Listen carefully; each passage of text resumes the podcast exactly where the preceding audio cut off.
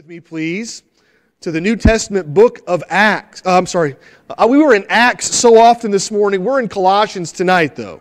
Colossians chapter number 4 is where we will find our text this evening as we return and and uh, continue here in uh, this in this particular book of the Bible. It seems like it's been such a long time ago uh, that we've been in the book of Colossians, a few weeks, but we're very glad for what God continues to teach us here. Just a reminder that this book is about the all sufficient Jesus. The Bible says in chapter 3 that Christ is all and in all, the end of verse number 11. But who is this Jesus? He is Christ in you, the hope of glory. But who is this Jesus? The Bible says he's the fullness of the Godhead bodily. Uh, the Bible tells us that, that he is the head of the body, the church who is the beginning, the firstborn from the dead, that in all things he might have the preeminence. Remember, Jesus Christ, he is the creator and the sustainer of all things. This church that we belong to does not belong to any individual here. We may be part of it, but we never purchased it. Jesus Christ purchased it with his blood on the cross. And he allows us, by his grace, to be his children. The Bible tells us that, uh, that he has uh, made peace through the blood of his cross, by him to reconcile all things to himself. And as we have this relationship with Jesus Christ, uh, he, has, he is to have preeminence in everything we do. And Paul is writing and he's encouraging these uh, Colossian Christians to begin living a certain kind of life. You, you see, the, preem, the, the preeminence of Christ in the life of the saint is what you could say a lifestyle. Now, there's always something that is, that is working to steal uh, the Lord's place in our lives. Now, he is not to be one of many, He's to be our one and only. He's the all sufficient one, He's the preeminent one. And I'm thankful for the relationship that we have with Christ. Consider what Jesus has done for you. Look in chapter number 2, please, in verse number 14. Um, and well, in verse 13 says, And you, being dead in your sins and the uncircumcision of your flesh, hath he quickened together with him, having forgiven you all trespasses. You and I have been forgiven. I'm thankful for the forgiveness of the Lord. What does that look like? Well, in verse number 14, the Bible says, blotting out the handwriting of ordinances that was against us, which was contrary to us, and took it out of the way, nailing it to his cross, and having spoiled principalities and powers, he made a show of them openly, triumphing over them in it. Christians, we look here, we find that, that Jesus is the head that we're to hold on to. In chapter 2, verse 19, it says, and, and not holding the head from which all the body by joints and band having nourishment ministered uh, and knit together increaseth with the increase of God. Increaseth with the increase of God. He must increase. But I must decrease, is what John the Baptist said. But as we look here tonight, again in chapter 3, we find the practical application of Christ in you the hope of glory. If you have been forgiven, if you have been made alive, you are not made alive to live as, you, as if you were dead. Now, to live as if we were dead is not dead physically, but dead spiritually. In Ephesians chapter 2, Paul describes the salvation by saying in verse 1 And you hath he quickened who were dead in trespasses and sins we were walking around dead spiritually. And because we were dead spiritually, we obeyed the flesh. We did exactly as what the natural man would do. Do you want to know what a, natural man looks like? How many of you have pets at home? Anybody have a dog? You know, it's interesting. You can train that dog all you want, but it's still a dog. And you may tell that dog to sit, but he's not going to always sit. You, may, you can tell that dog to sit, and you can put a nice, juicy steak in front of that dog's nose. And while you're looking, he's going to sit. But you can come back in the room, and that steak's going to be gone. because it's, na- it's a brute beast, it's an animal. The only desire it has is to please its flesh. And that's how you and I were before we knew the Lord. Just a desire to please ourselves and to make ourselves happy. We look here, and that's not how we ought to live our lives. Remember in verse number one, there's a, there's a, there's a statement here we'll read in just a moment. It says, if, if he then be risen with Christ. And he begins to describe what this Christian life ought to be like. And may I say, you cannot live the Christian life on your own. To attempt to do that is an exercise in futility. It will frustrate you, it will burden you. There will be no joy, no peace, no satisfaction in that. We can live for Christ as Christ lives through us. And as we look here, we are told to seek those things which are above, where Christ sitteth on the right hand of God. We're to set our affection on things above, not on things of the earth. We're to, it says, For ye are dead, and your life is hid with Christ in God. When Christ, who is your life, shall appear, then shall ye also appear with him in glory. What an amazing statement. Did you catch that? In verse number three, it says, I'm sorry, verse four, when Christ, who is your life, is he? Is Christ your life? What does that mean? Well, I believe there's a twofold application that we could make here. Of course, there's no way that we can live without Christ. In other words, there's no salvation apart from Jesus when Christ, who is your life, shall appear.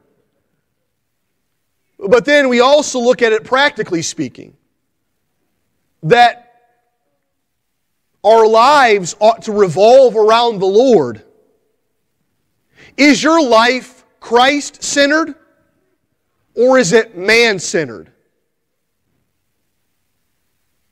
Only you can answer that question. But when Christ, who is your life, shall appear, then shall ye also appear with him in glory. But until then, until we get to heaven, what must be done? How are we to live our lives? He tells us to mortify uh, our members which are upon this earth. We're to put off the old man and put on the new man. We're to uh, let the peace of God rule in our hearts. We're, we're to let the word of Christ dwell in us richly.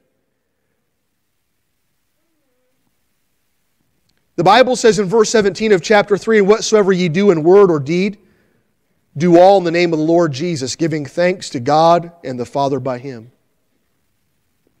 Then he begins to describe different facets of the home.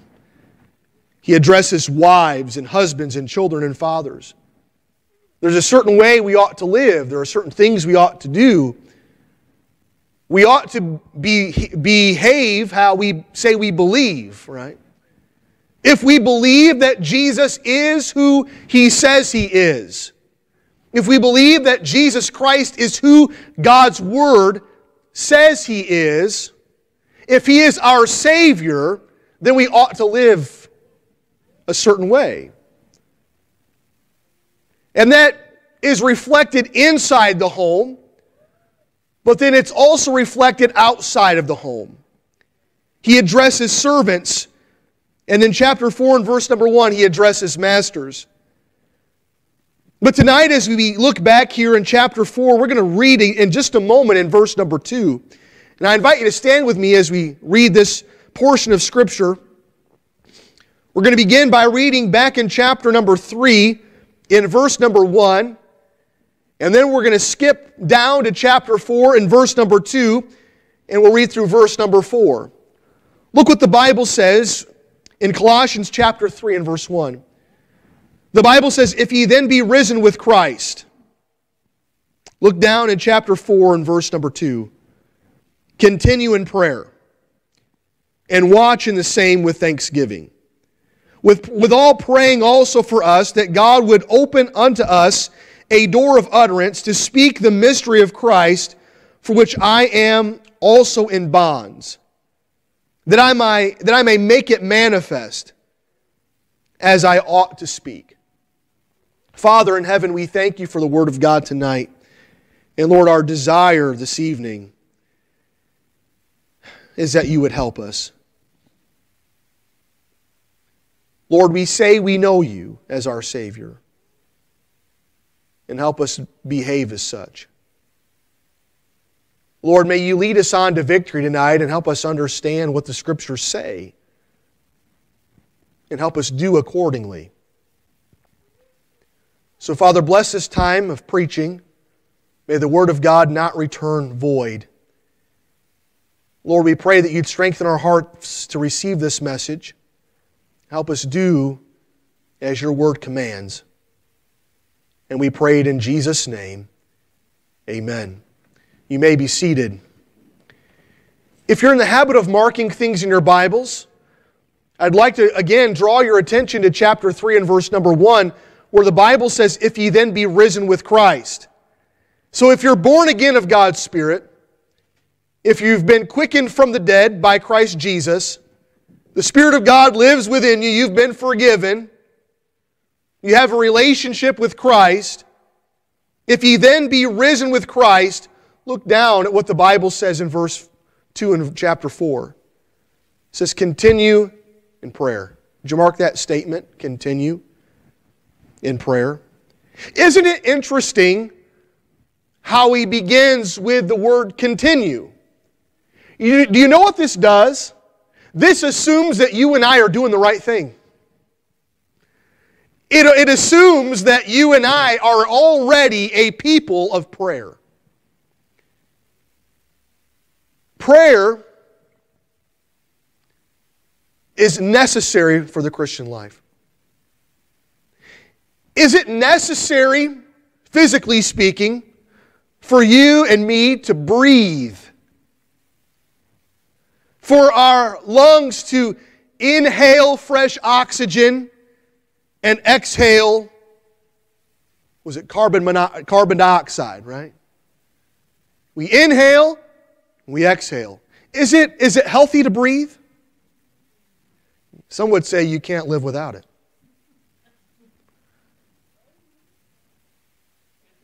Is it healthy to pray? Can you, can your Christian life survive without prayer? Now understand, I, we, I'm not saying that you cannot be saved uh, and not pray, you know.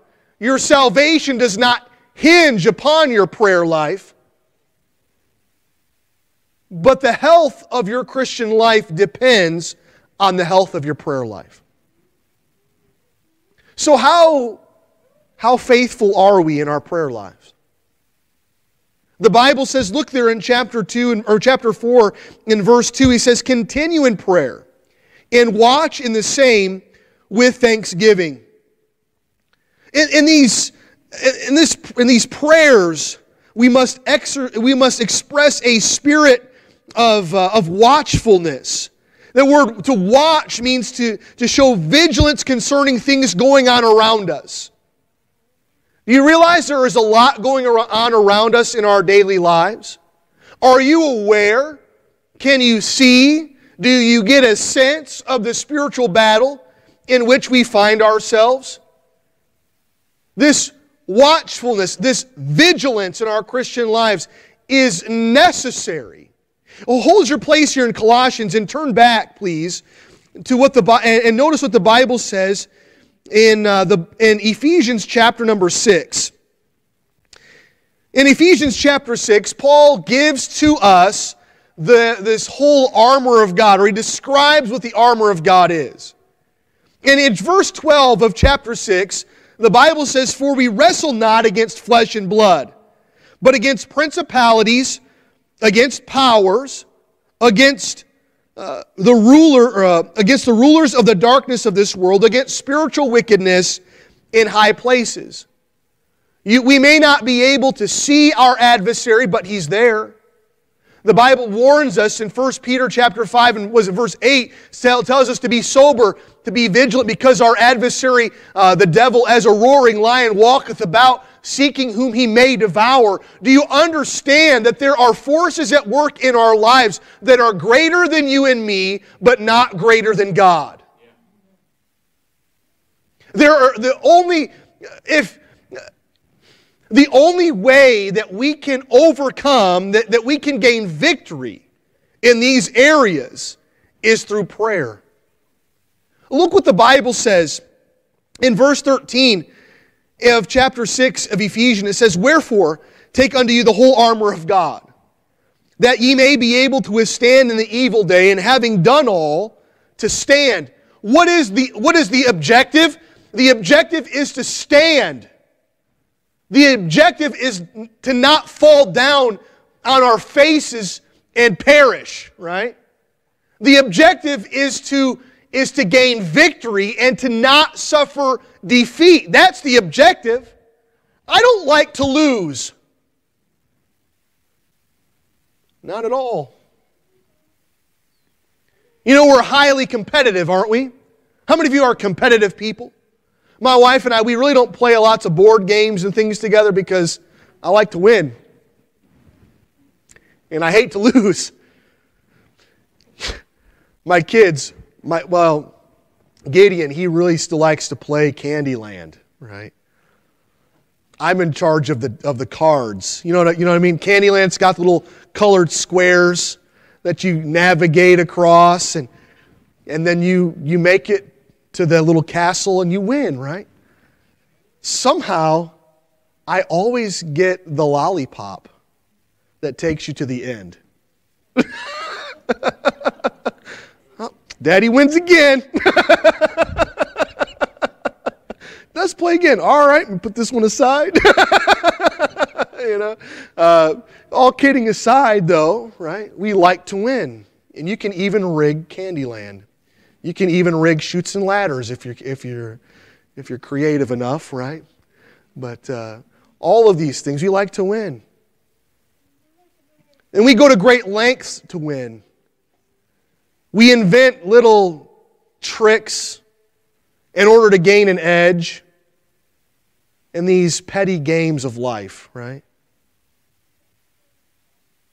But what about the Christian life? Do you realize there's no shortcut? You can't cut the corners.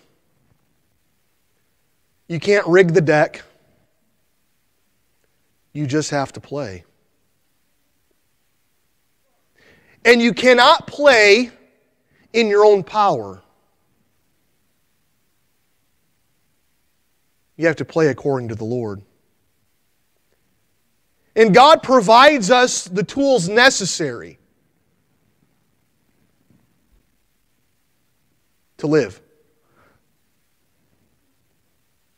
In verse 14 of Ephesians 6, it says, Stand therefore, having your loins girt about with truth, and having on the breastplate of righteousness, and your feet shod with the preparation of the gospel of peace, above all, taking the shield of faith, wherewith ye shall be able to quench all the fiery darts of the wicked, and take the helmet of salvation and the sword of the Spirit, which is the Word of God but there's one piece, one practice, if you would, that makes all of these pieces fit nice and snug. Our boys for Christmas this year, we bought them rollerblades and helmets. and they've been practicing rollerblading. Well, Joel he didn't get a pair of rollerblades. He and Gideon didn't get any rollerblades, but he wants to rollerblade. So we found these old this old pair of rollerblades in our garage. I think they were mine when I was a kid, you know. And uh, man, we've cinched those babies. We tied those laces as tightly as we can, and we and, and we slid his leg down or his foot down inside these rollerblades and they're just loose and he's flopping all around in them you know there's no there's no stability at all i mean i'm watching how his legs are bent i'm thinking there's no way i could walk tomorrow if i tried to do what he's doing right now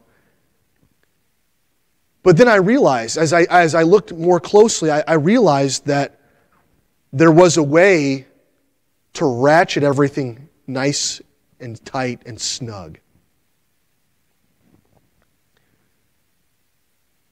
There was a, a ratchet strap on this or a latch. And you run it through and you get it tight, and then you fold it over and it snugs everything up super tight. You realize that these rollerblades are like one size fits all? Do you know what the armor of God is? It's one size fits all. And you might think, well, that it's too big for me, it's too bulky, I don't, I can't, I can't do it, I can't really wear it. I can't wear it right, I can't wear it effectively because you're trying to wear it wrong. You're, try, you're attempting to wear the armor of God without prayer.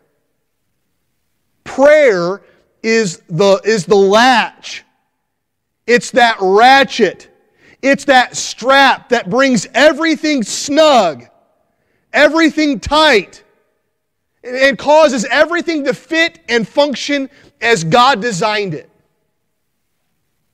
Prayer. Look what the Bible says there Back in Ephesians chapter 6 and verse 18, it says, praying always with all prayer and supplication in the Spirit. And here's the word again, notice, and watching thereunto with all perseverance and supplication for all saints. And for me, that utterance may be given unto me, that I may open my mouth boldly to make known the mystery of the gospel, for which I am an ambassador in bonds that there, therein I may speak boldly as I ought to speak. There's a parallel passage here. Did you notice that? Turn back to Colossians chapter 4.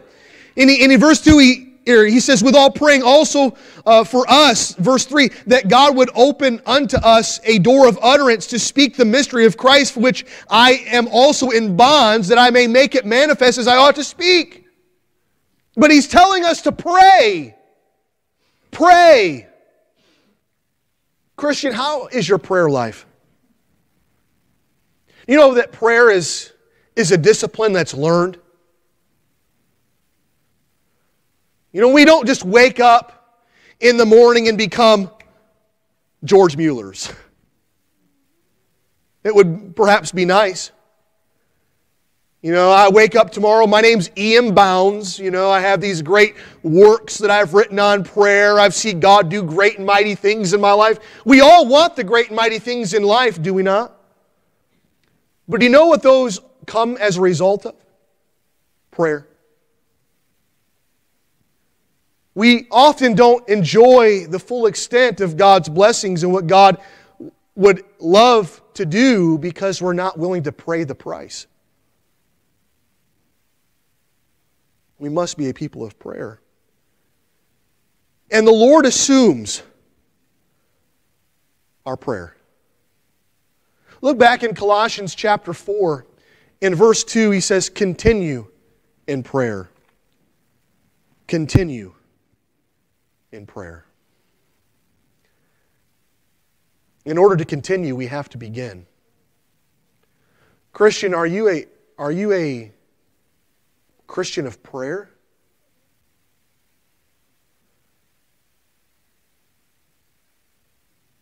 Do we exhibit great prayerfulness or great prayerlessness? We must learn to pray. If we are God's children, which we are, we've been born again of God's Spirit, you, in fact, are the child of God.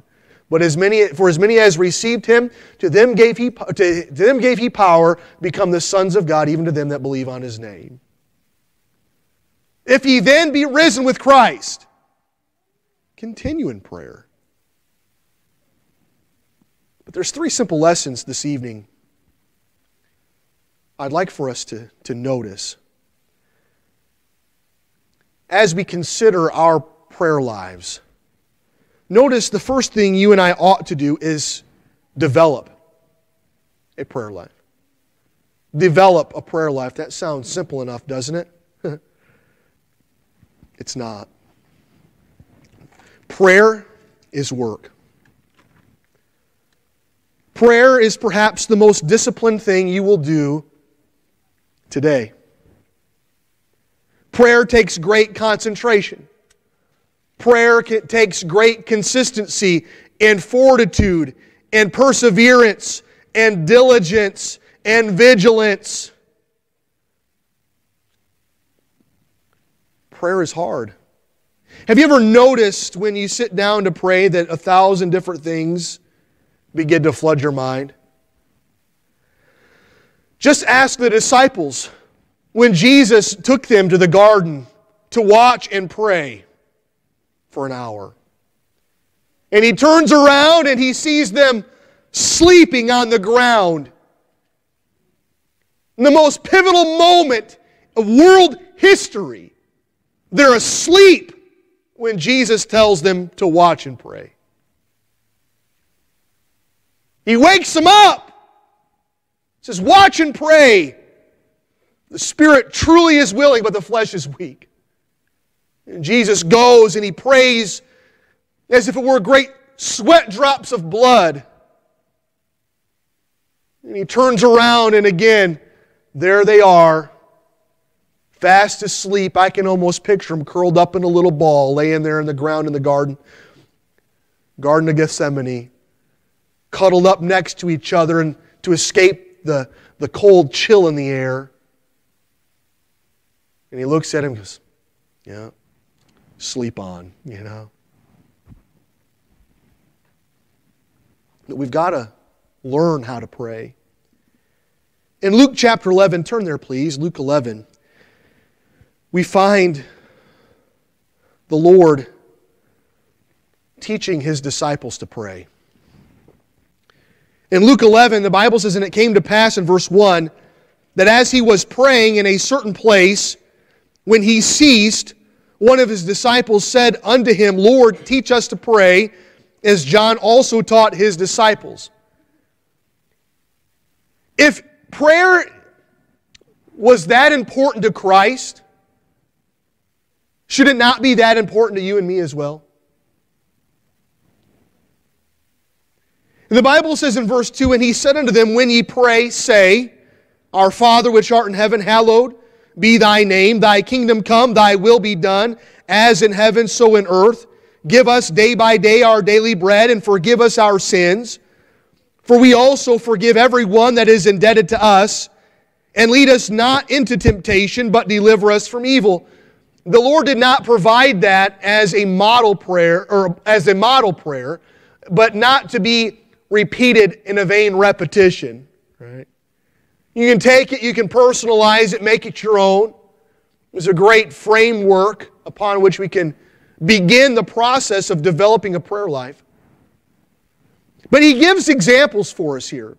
In verse 5, notice he said unto them, Which of you shall have a friend and shall go unto him at midnight and say unto him, Friend, lend me three loaves? For a friend of mine in his journey is come to me, and I have nothing to set before him. And he uh, from within shall answer and say, Trouble me not, the door is now shut, and my children are with me in bed. I cannot rise to give thee. You know, you can go knock on your neighbor's door at midnight. You can ask him for a loaf of bread. Is he going to answer the door? He might speak to you through your ring doorbell. What are you doing here, buddy? You know, just get out of here. It's midnight. Don't you know what time it is? I'm tired. I'm asleep. I'm in bed. Don't give don't bother me. My kids are asleep.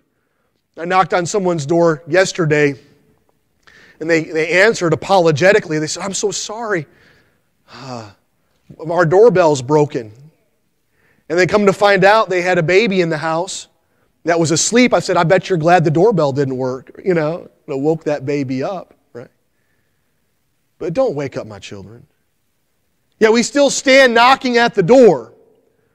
There's still the need. The need trumps the time, right?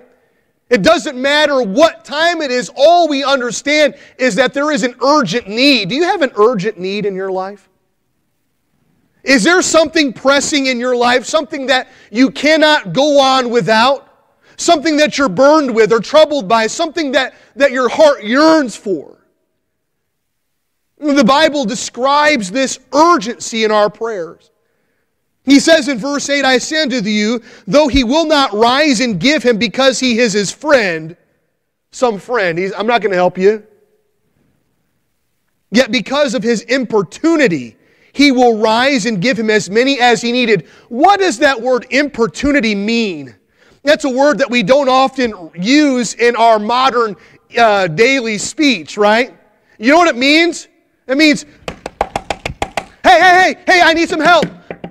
I need some help. Hey, come on, open the door. There's an urgency here. I'm waiting. I'm not going anywhere till you open this door. Come on, come on now. I need I need something. Come help me. All right, fine, right? Just cut it out. I will help you. Just stop knocking. Right? Just stop yelling. You're going to wake my kids up.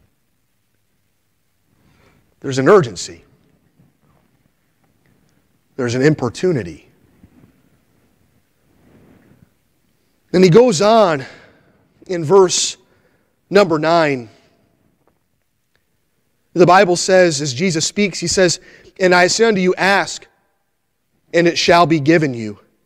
Seek, and ye shall find. Knock, and it shall be opened unto you. For every one that asketh receiveth, and to him that seeketh findeth, and to him that knocketh it shall be open.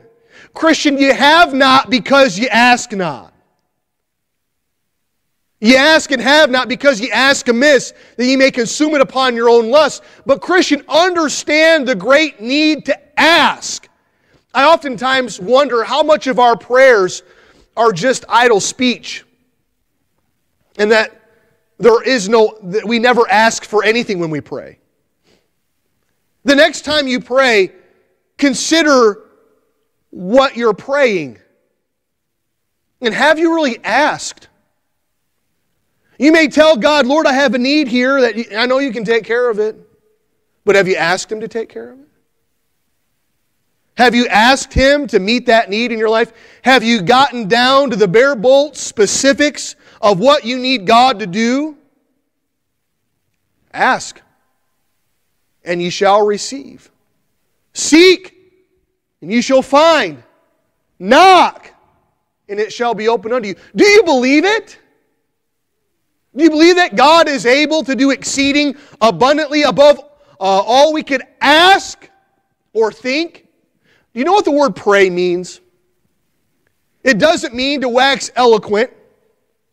It doesn't mean to, uh, to contrive this great uh, oratory, this great speech, this, this, develop this great monologue that we present to God as flowery and flamboyant. It simply means to ask. Do you realize that there is great uh, profundity in simplicity? Do you want to put you do you want a dynamic prayer life? Well, then stop being flamboyant and just pray. Just ask. Look, he gives us another example there in verse 11. He says, If a son shall ask bread of any of you that is a father, will he give him a stone? Hey, daddy, I'm hungry. Here, chew on this rock for a while. Roll that around in your mouth. And then we'll go to the dentist later. Right? It Doesn't make a whole lot of sense, does it? We're not going to give our children a stone in place of bread. Or if he ask a fish, will he, for a fish, give him a serpent? Hey, I just, you know, we caught a lot of fish while we were in North Carolina. You know what we did not do? We didn't give our children any poisonous, venomous snakes uh, in place of those fish we caught. Why? We didn't want our kids to get hurt. Look again there in verse, uh, in verse number 12. He says, Or if he shall ask an egg, will he offer him a scorpion? Well, no. Even I know that he would never do such a thing as that. It just no, it just makes no sense, does it? Well, consider God. Look in verse 13, it says, If ye then being evil, in other words, we're just sinful people. We're evil. He says, If ye then, being evil, know how to give good gifts unto your children. And I know how to, we know how to take care of our kids. When they fall down, we pick them up. When they scratch, when they scratch their leg, we, we clean it off. When they're hungry, we give them food to eat. Uh, we, we protect them, we provide for them. If he then, being evil, know how to give uh, good gifts unto your children, how much more shall your heavenly Father give the Holy Spirit to them that ask him? Christian, will not God supply your need?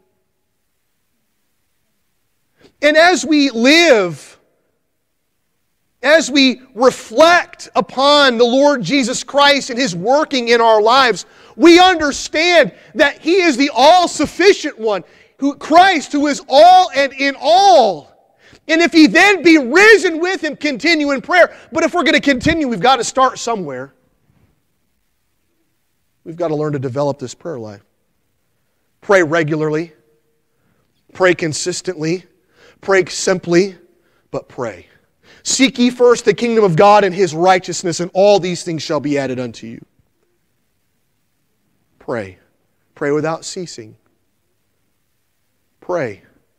Maintain an attitude of prayer. We are to pray. We are to continue in prayer. We're to understand that we are to live consciously in the presence of Christ, that any moment you and I can take our prayers and petitions to the Lord.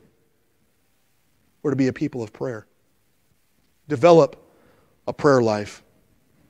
I want you look back in Colossians chapter 4. Colossians chapter number 4. Paul then, assuming that God's people are praying, he asks them to pray for some things. Look there in verse number 3.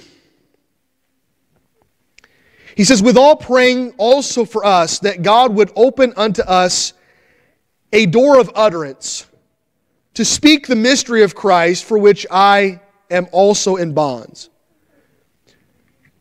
Christian, why don't you write this down? Pray for an open door of utterance. The door is an opportunity. Utterance is the ability to speak the things concerning Christ. Pray for an opportunity to speak the things concerning Christ. Pray for an opportunity to share the gospel. Uh, just a few weeks ago, we were here on a Thursday night, and uh, I think, Susan, you, you had brought uh, a prayer request concerning the public schools and the dire mess they're in.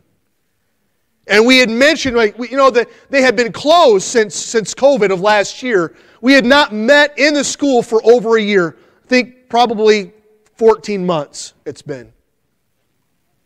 We prayed about it. And you know what happened? Unbeknownst to us, God was at work. Imagine a God that actually works, a God who hears and answers prayer. We got a phone, a text message on my phone from, from the school sponsor. Pray for, pray for us. The teacher is retiring. Dennis Wade's retiring. We need another. We need a new sponsor for that school.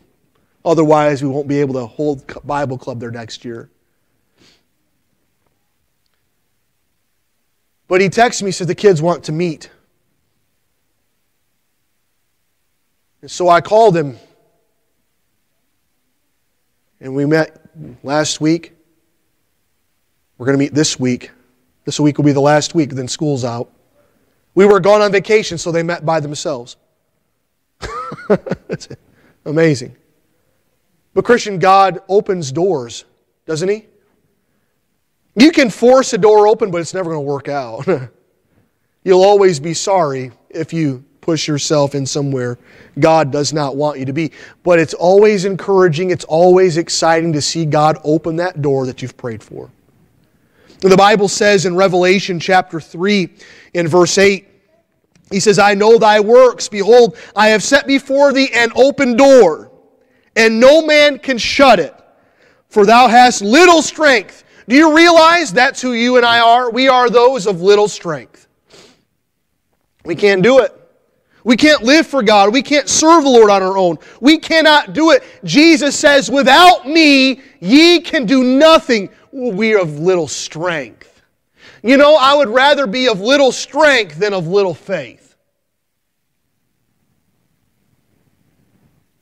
It doesn't matter how, how little your strength is if you have great faith in a greater God. So has kept my word and has not denied me. Christian, we ought to pray and pray and pray for, for opportunities to preach the gospel. Will you turn to the book of 1 Corinthians, please? 1 Corinthians chapter 16. In verse number 7, the Bible says, as Paul writes, he, he says, For I will not see, uh, see you now by the way, but I trust to tarry a while with you if the Lord permit. But I will tarry at Ephesus until Pentecost. He was, so Paul is on his missionary journeys. He's wanting to come to Corinth and stayed just a short while with the Corinthian Christians encourage him in the Lord. But he makes a statement. He says, You know, but I'm not going to come just yet. I'm going to tarry still at Ephesus. Why was he going to wait at Ephesus? He says in verse number 9, For a great door and effectual is open unto me, and there are many adversaries. Christians, there are there, there was a lot going on. Turn to Acts chapter number 19. The Lord opened this, this door, He gave an opportunity. Uh, in Acts chapter number 19, in verse number 1, says, And it came to pass that while Apollos was at Corinth, Paul, having passed through the upper coast, came to Ephesus, and finding certain disciples, he said unto them, Have ye received the Holy Ghost since ye believed? And they said unto him, We have not so much as heard whether there be any Holy Ghost. And he said unto them, Unto what then were ye baptized? And they said, Unto John's baptism.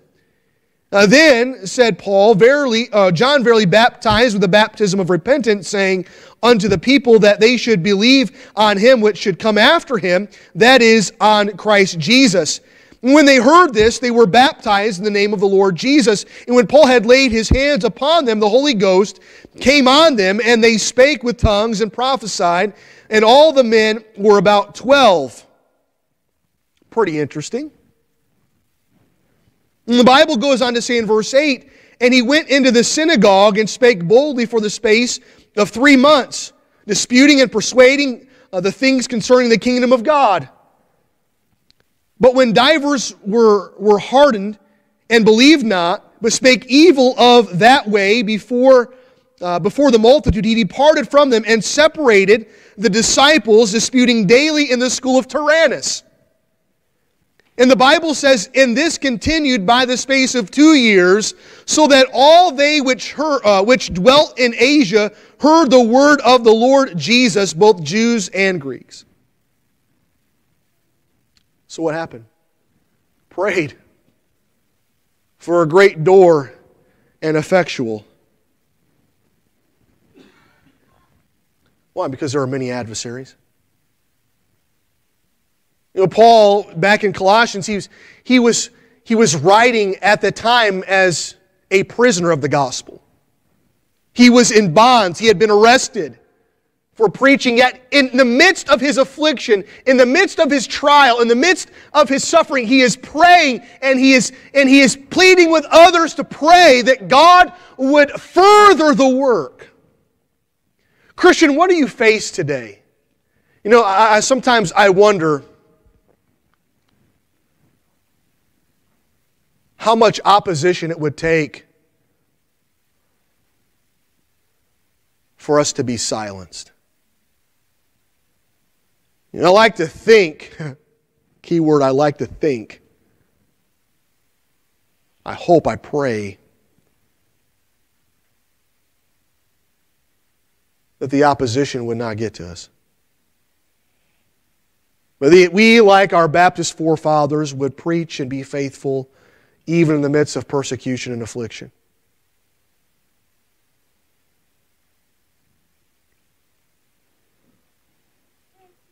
And that every, every bit of opposition is an opportunity to share the gospel. Would you write that down? Every opposition is an opportunity to preach the gospel.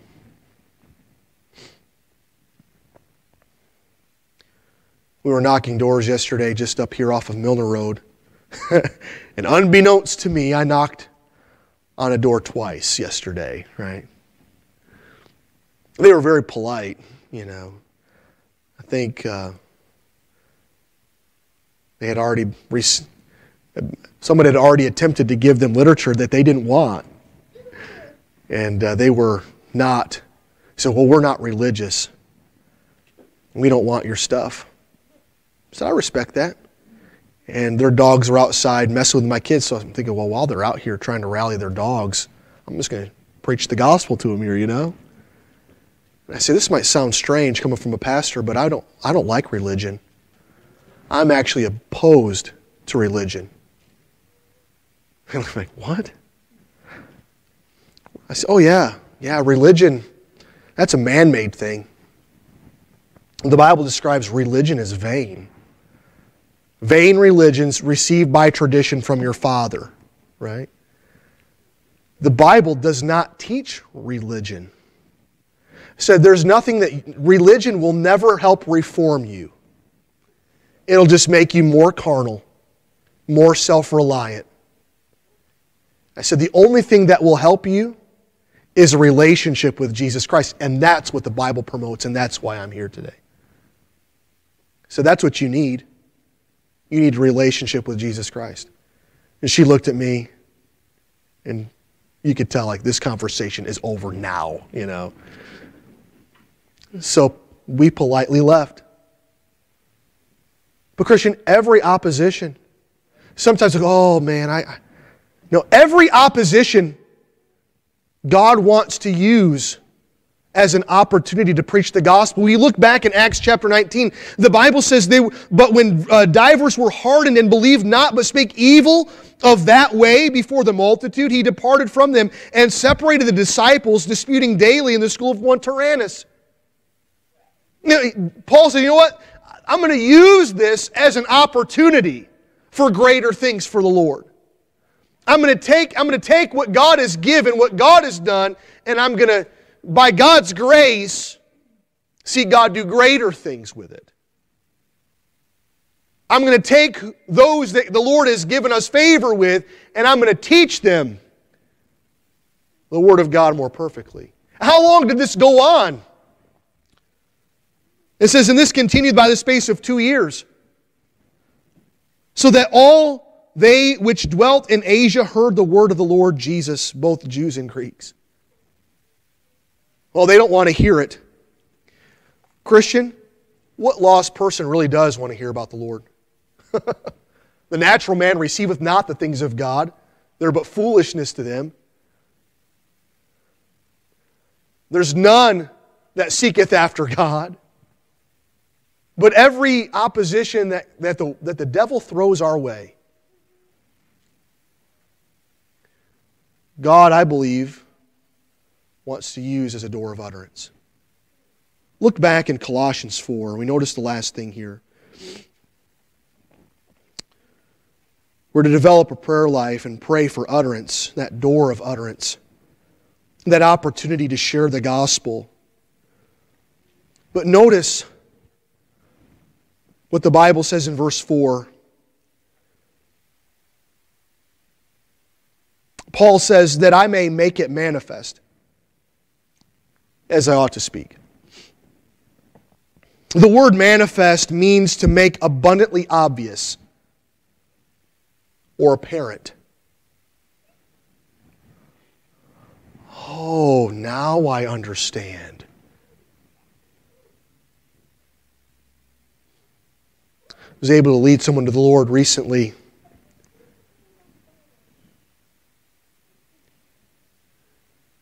And I asked them a question. I said, You know, do you know for sure heaven's your home? And they said, I, you know, I'd like to think I do, but I, I, don't, I don't really know. I, know, I mean, he said, that's what I want, but I just, I'm just not sure. I think, okay, Lord, help me not mess this up. You know? Lord, help me make it clear. Help me make it plain. Lord, help me make it obvious. Help me not say anything that would be confusing, but just to simply and concisely share with this person the gospel. I had someone with me, and I, I know they were praying, and the individual allowed me to take the, the Bible and open the pages of Scripture and lead them through the Romans road.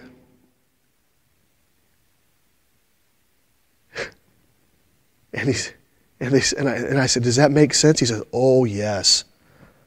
Oh, yes. I said, Well, what, what would you like to do? He said, I'd like to get saved. That's what I'd like to do. I kid you not. That's what he said. I said, I want to get saved.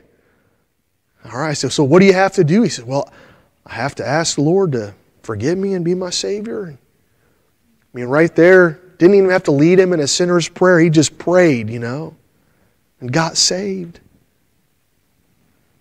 And followed the Lord in baptism earlier today. But it's God that did it. You realize that there's nothing you and I can do to save a lost man but tell them the gospel. But the great temptation is to do it in our own power. And there's all kinds of soul winning courses out there, you know. And I'm all for that.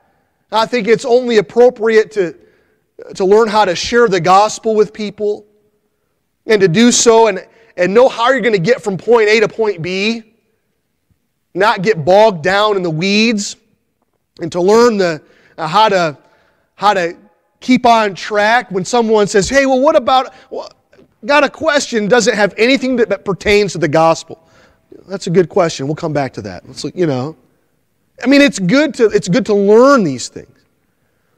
But no, no amount of education can ever replace the power of God on your life.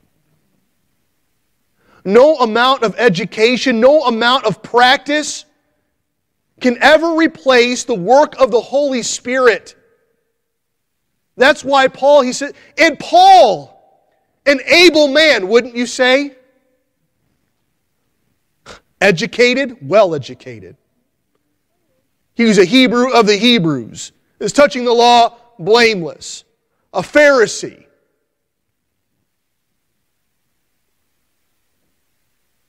But he asked for them to pray.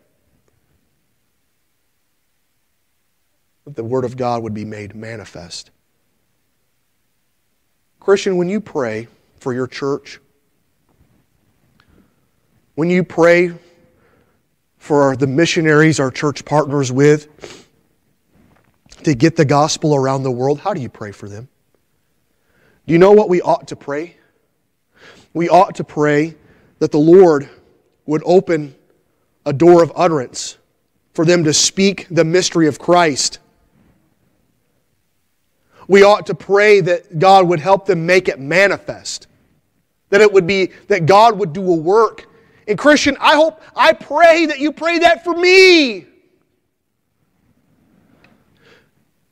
Because it's a waste if we don't.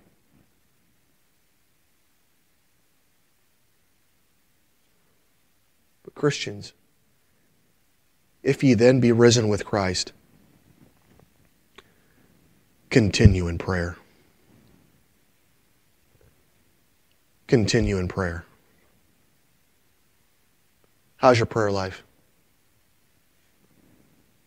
For what are you praying? Are you asking in your prayers?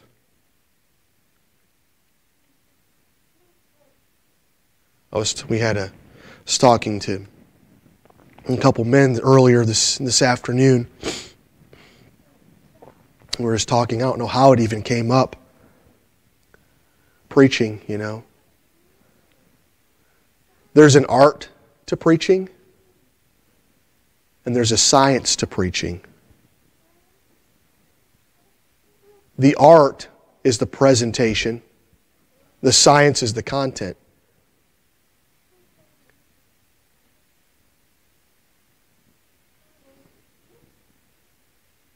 But above the art and above the content, the Lord desires to do a work in the heart of his preacher.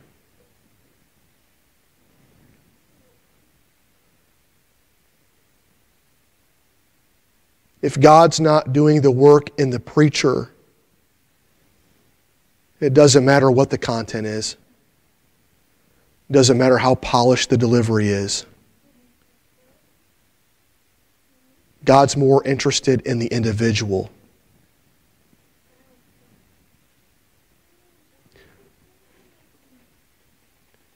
Christians, pray for the messengers. Pray for the preachers. Pray for the Sunday school teachers.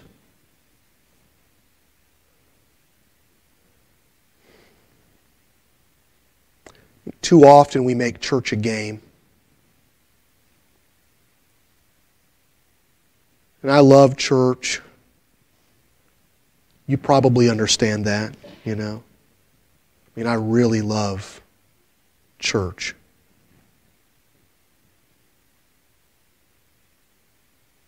I love who makes up the church.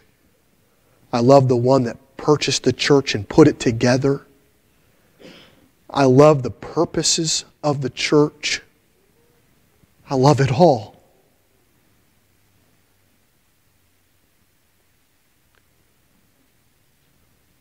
But if all we do is walk into this building, find our seats, sit down, and go through the motions of singing and fellowship, and know, we can even take our Bibles out and scratch down a few notes.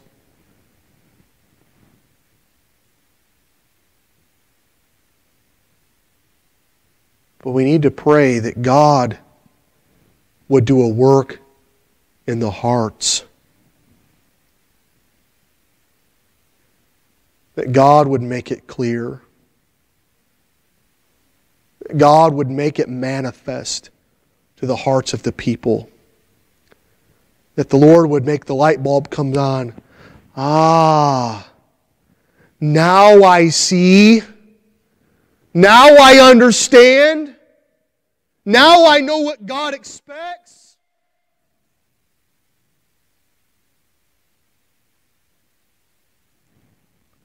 We must rely on Him. I'm going to ask that you pray for those doors of utterance, those opportunities to speak, to share the gospel, both individually and collectively as a church. I'm going to ask that you pray that God would always cause His Word to be manifest. Not just the gospel of Jesus Christ, but every time the Word of God, every time the Bible is preached, that everyone would understand God, this is what you have for us. Lord, this is what you want. Would you do that? We've got to continue in prayer. Let us continue doing what God assumes we already are.